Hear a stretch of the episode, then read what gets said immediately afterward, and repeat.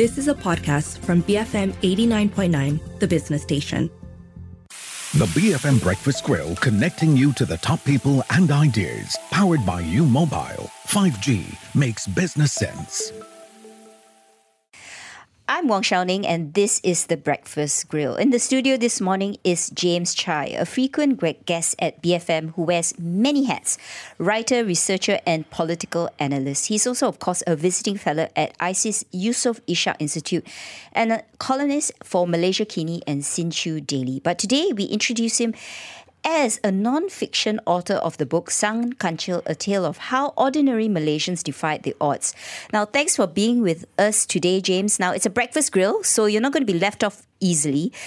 But really, at the very onset, what was the catalyst that made you decide to write a book? I don't suppose it's money, because publishing in Malaysia is not known uh, to make big money except for a few handful.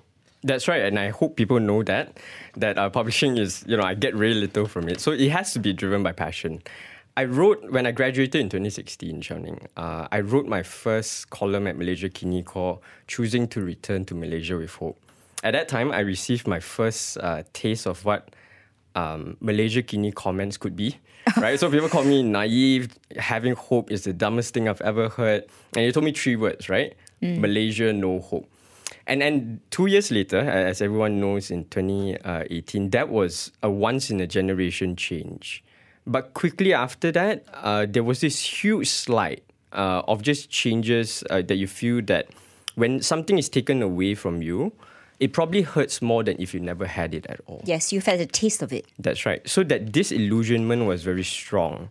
And when I started, you know, thinking about what else is there to be hopeful, because a lot of my friends said, James, you're this hopey, changey person. I mean, what is there to be hopeful for now, right? So I needed to give some kind of answer. And that was December 2021. Mm. That was, if you recall, that was one of the greatest floods in modern Malaysian history. Yeah. And that's where we realized that the government was very slow to come, but there was this group of people called the Gurdwara Sahib Petaling Jaya uh, devotees who organized one of the best rescue operations that we've seen. And, and I, I think the book talks about how complex these operations can be. And I think what it uncovered is a truth that we've always known, mm. which is you don't look for hope elsewhere. Hope was always within us, within ordinary people. So I wanted to bring uh, forth a certain concept that small actions have an impact in moving the needle. It doesn't move the rock, mm. but moving the needle counts. And okay. that's what this book's about. And how did you find these? Because the book has seven stories within it, within it, which are all these stories of hope. How did you find these seven stories? Were they, you know, like, was it you had a bucket list first or did they come to you? I'm just curious. So I, I did have a list of people that I wanted to speak to, and all of them had to be symbols of a fabric in Malaysian society because I wanted to show something that is more holistic. Mm. But these must be ordinary people who are put in situations that are much larger than themselves. So these are like in the face of corrupt politicians, unjust governments, discrimination, natural disasters, war, that kind of bigger issues. And to see how ordinary people, once they are put in those situations, how would they react to it? And what is it that we could learn through that process? I, think one of the stories was uh, Auntie Bersih, which is the first yes. chapter, one of the most loved chapters. A very touching given, chapter. Given what my friends have told me. Retiree who decided, who was a teacher before, who decided that I want to attend this dangerous protest with only t-shirt, trousers, and a flower in her hand. Yeah. Right? And and how that experience of just one person moving a community to, to also act in a certain way. And of course, I mix it with some uh, academic insight because that's also my background on how that was also transformative in how eventually we overthrew government. Right? Okay. I mean, it's a lovely story, but I, I'm curious to find out from you, James. Mm-hmm. Seven individuals said yes to you eventually. Otherwise, there would be no seven chapters. But who said no to you? How many people were on this bucket list of yours when you like drew up these tales of hope? Yeah, so I think most of them actually said no. Because oh. you, you see, right, the, the natural dilemma is that if these people are ordinary who doesn't think so highly of themselves, why would they want to be featured? Even even Fahmi Reza was like, no, I really refuse to do it. Only after a few persuasion uh, that that was the case, right? Um, but there were a few people that I felt like I really wanted to interview, but I couldn't find access, or like there wasn't enough of a touch point that could make a good story. I was very drawn by this concept of extreme altruism. In other words, why would a person put their lives at stake, even at the point of potentially dying, to do something that's uh, out of kindness, right? So there's this 2015 Sabah earthquake that happened at Kota Kinabalu. Yes. A group of mountain guides decided that I want to run into where the quake is to save people from there, and a few people actually died. I really wanted to write that story, but I I, I found uh, so many touch points. I mean, like Facebook or like whatever people interviewed them. Not many people could recall enough details as to what happened, And you couldn't track those individuals and I down. couldn't track them down. Okay, so if you know James is looking for them, maybe there'll be a book part two. But you know that there are seven underdogs here. I would call them that, right? Who, which were all like like you say reluctant to be featured. Mm. Some even said, "Why do you want to write a story about me? It's going to be very boring." And I do believe that was, of course, Peter, Peter Kallang. right. But the seven of them, Auntie Bersih, Dr. Serena Nick Zainal, Nor Salwani Muhammad, Fa- Fahmi Reza, mm. uh, Gurdwara Sahib PJ, and Marcus Yam. Of the mm. seven, who was the hardest to track down and also to persuade to say yes? Nor Salwani was the one person where, after multiple rounds, the only way I could have written that story was to talk to people around her. Yes, I noticed People because there's in the no first-hand That's right. uh, interviews with her in the That's book. right. And and I think that came out from you know some degree of discomfort, as well as you know also thinking that what she did wasn't a big deal. She didn't think it She was didn't big, think it was a big- even until today. Even Yes. though her evidence was so crucial in terms of showing that there was tampering with the audit trail. Yeah, and I think if you ask, because I did talk to her, it's just that I didn't interview her. Mm. She said I was just doing what I was supposed to do, right? And I think what would become clear in that chapter was that when people commit to acts like that, they didn't think of it as a transformative, once in a lifetime, you know, like a movie film moment, right? Mm. But they think of it as part of what I'm already doing, which is I do even the little things with integrity. And when moment comes, uh, the, the moment in life comes that that your character is tested, it becomes more natural for you to follow through because generally people do acts of altruism to prevent you know injurious acts of like being imposed on other people or like imposing your will from a more powerful person to a weaker person in society and how that is against a lot of the ordinary kindness that we we have So it's at the end of the day, if you have a very strong moral compass and you know exactly what's right and wrong, so even when the odds are so stacked against you, which is clearly the case for her because she was just really a middle level government auditor. Uh, and she she was quite remarkable because she secretly recorded, shared, stored, copied, handed, and finally kept the evidence. So this is a tale, right, for anyone in like in public service, where you can make a difference, isn't it? That's right. I, I think it is Nor Salwani's story is still one of the greatest and most underrated stories that we had. It probably only made the news one or two days, uh, you know, whenever she's in court and Yes. so on. It's called the pencil case story, right? Because she actually put it into a secret recorder, very James Bond. That's right. So, but what what is also interesting about that, right? And I think it relates to what you said, is that people who carry out heroic acts, heroes in our mind, right? They don't look like heroes. They don't in other words, if you look at her, that's right. She she she was. If you look at her today, you would miss her. Most of the time, people think that she's just one of the journalists describe it as just another auntie that I know, right? And that is very important because it means that we are so quick at judging people, right? It only takes like 0.1 seconds for us to make up our mind whether this person is charismatic enough uh, or having enough leadership qualities to actually lead me. When most of these people who made a difference, they have introverted traits that you can easily miss. So it's important, therefore, to also remind ourselves that they don't look the way uh, that we expect them to, especially in terms of civil service, right? I think what she has done, Nor Salwani, was that she also created this um, surveillance, therefore, that politicians cannot just have their way so easily anymore. Yes, they right? can't bully them. That's right. You cannot assume that they are not watching. You cannot assume that they will always agree with what you're doing. And and that I think is how society is shaped through actions like that. when you ask her, she she still wouldn't think it's a big deal. Even though in the book, like what you said, I've listed down, she didn't only record, she also followed through all the way. And strategically, when there was a change of government, she decided this was a time to bring this to the fore. Yeah, very brave lady. Uh, I do want to talk about Fahmi Reza. I mean, he's clearly an interesting person. He's notorious for not giving any media interviews. We've tried. But his story is so interesting because he's raised by a single parent. He got a scholarship to study engineering at Vanderbilt University, but has since pursued a life of activism through his political artwork. Now, from your conversation with him, what motivates him to do so in what appears to be quite a lonely journey for him because he's declared he's, he's not getting married, he's not having children, he just wants to pursue this path? Yeah, I mean, initially, the main motivation was that uh, what is the origin story of Fahmi Reza that we always know? What shaped him the way that he did? And I, I thought the angle had to do with something that uh, there was certain, uh, he was raised by an, a single mother, and how he interpreted that absenteeism as freedom. And therefore, he was allowed to explore what he wanted.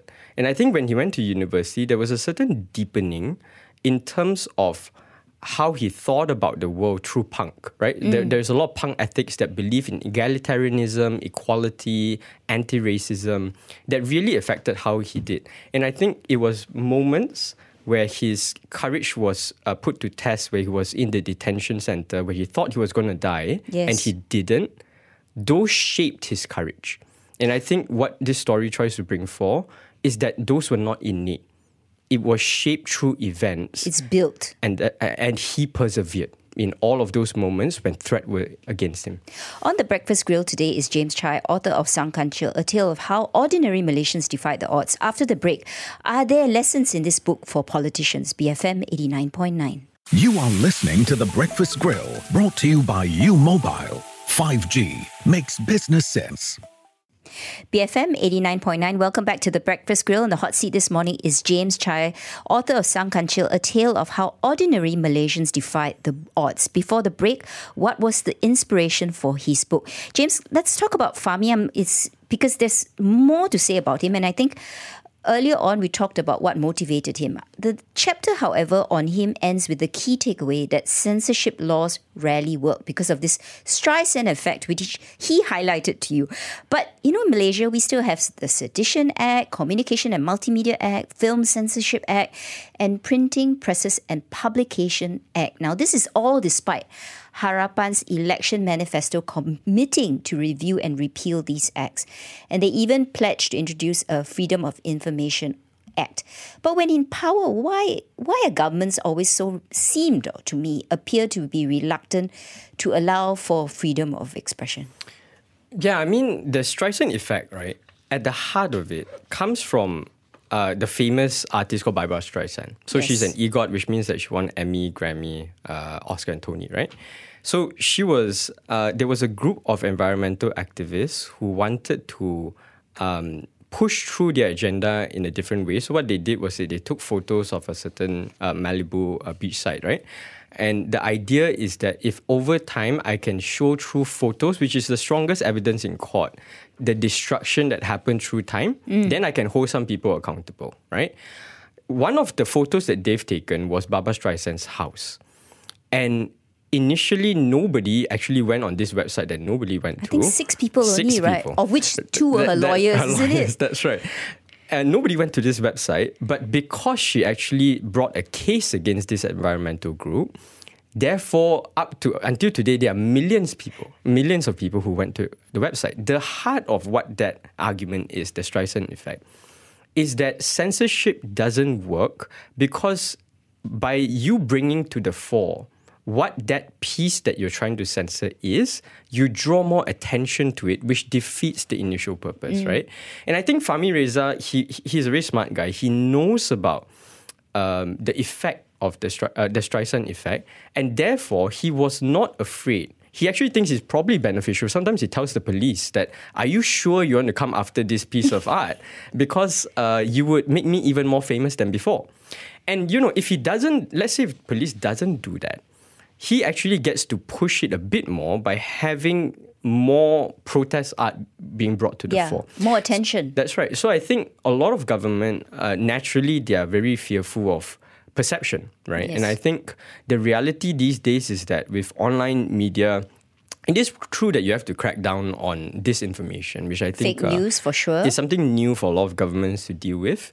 But I think that also meant that governments would be naturally more hesitant because they don't know what would happen if I just open it up. But I think what that story brings to fore is that there is always a negative consequence or an unintended consequence that comes with it. Uh, and, and being aware of it could actually deter um, certain things that you want to censor being, you know, ex- exacerbated. Okay, so one more story I want to highlight is Gurdwara Sahib from PJ. Now, rainy season is upon us, mm. and I think it's also timely to remember the terrible floods of December 2021, which you highlighted earlier. 50 people dead, it required evacuation of 400,000 people, mm. 6.1 billion in financial losses, with some parts of peninsular Malaysia under four meters of water. And I think we remember government responses on the ground were woefully inadequate. Some politicians weren't even in the country, and it was civil society that came to the rescue. So, do you think it's a reminder that ordinary people can organize themselves when necessary? Yeah, I- And should governments be afraid of that? I, I think it is this right in, in Malaysia whereby in in flood rescue operations as well as maybe uh, education uh, and, and some social causes the Malaysian private sector as well as civil society has always needed to fill in the gap because they felt like government did not do that adequately. And I think what has happened through the years is because this has been so common, which is like government coordination generally with you know a larger organization, probably it's harder to do or like um, there are certain um, incentives that are not aligned, which means that you just don't act fast enough because there are certain things like you need an opening ceremony first. You need to, because that's what happened. You need the the minister to officiate. That's right. You And need you cut could- ribbons yeah. and so on, uh, which you know defeats the purpose. There are a lot of mindset shifts that has to go through. Um, but what I think it also illustrates is that a rescue operation, an extremely complex one, and, and I think I've highlighted this in a book about how to actually think about it in terms of economics, can also be carried out by groups of people like that if they follow a value system rather than following a particular leader, mm. right? So I think that also brings to fore this idea that you ch- you don't have to be too reliant on a certain so almost like a, a charismatic leader at the top to actually change everything for you when things could be mobilized on the ground. Yeah, I think that's reflected in one of the comments from in the chapter from one of the characters who said we need to trust people. If we control everything from the base in That's right. GSPJ, nothing will move. So that's an important point. Mm. But James, the title of chapter nine, which is I think the, the last chapter, what we can do, universal lessons to make the country better. That title, is that your own personal lament about Malaysia? it is key takeaways from every chapter and i think i was very insistent on people not want not going through this book and just feeling good about it and not knowing what can be done as a mm. tangible step right? So one of the things that i've mentioned Xiaoning was this concept of quiet anger which is a very southeast asian very malaysian thing which is to have anger towards the state of the situation is a good thing. You should harness it but you resist firmly but gently and and that has been the mark of how Peter Kallang did it with the blockade against the mega dam and that should be how the resistance movement uh, in the country against things that you know you think should change to a more progressive uh, future uh, can be undertaken. Uh, I wouldn't say necessarily it's a lament because I see progress as really a continuous process. Is whether people we decide that it is the end of it and I'm not, not going to do anything more. Mm. I'm saying that those steps are achievable. We can still move the needle in, in our ordinary ways. Okay, and you know, James, we're one year into this unity government, so some people might have this quiet anger, right? Mm. Because they they thought there were going to be changes, that there was going to be, you know, uh, an increase in the pace of progress, the economy would be better. At the same time, we look at the ringgit; it's all-time low against the U.S. dollar. Government debt is more than a trillion. Malaysians are underemployed. They have insufficient savings for retirement. So, is what should we do? Because you know, is this an in, inevitable consequence of messy coalition politics? Are we just too impatient? I think what we are going through now is a painful growth process from being single issue idealists to be to becoming more complicated reformists. Mm. That means it was it's no longer a simple change of government is the only thing that I'm going for because of corruption. There's a good and evil battle here, right? Yes. It's also about how do we take the slightly more complicated matrices, right? Of knowing that there are policy considerations, there are costs and compromises, the harder things for us to actually relearn. Because in the future, I don't think that we should decide based on good and evil anymore because it's changed so many times already, right? So it's it's about the nuances of whether, let's say, you know, anyone who's inherited this system, I wouldn't envy them, like what you're talking about, right? It is a broken system. There is some pain that has to go through that process to actually change it. And I think the real test of any government, right, is whether they will push through tough but necessary reforms and when they actually introduce it, whether they actually would U turn from it. Because that's the greatest test of the character of that government, right? I think we will probably see it in, in one or two years' time. And that would be a good barometer of mm. whether we are put to the right direction or not, right?